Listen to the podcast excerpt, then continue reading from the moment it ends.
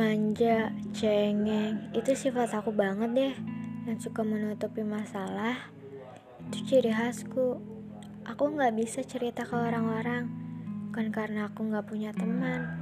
Teman aku banyak, banyak banget, dan hampir semuanya peduli padaku. Kalau aku beda sehari aja, mereka udah pada nanya, Eh lo kenapa? Ada masalah? Hah, lucu banget ya. Bukan aku gak percaya sama mereka, cuman ya aku bukan pencerita yang baik. Jikapun harus bercerita, aku tidak tahu mau memulai dari mana, karena semua masalah sudah aku pendam dari awal.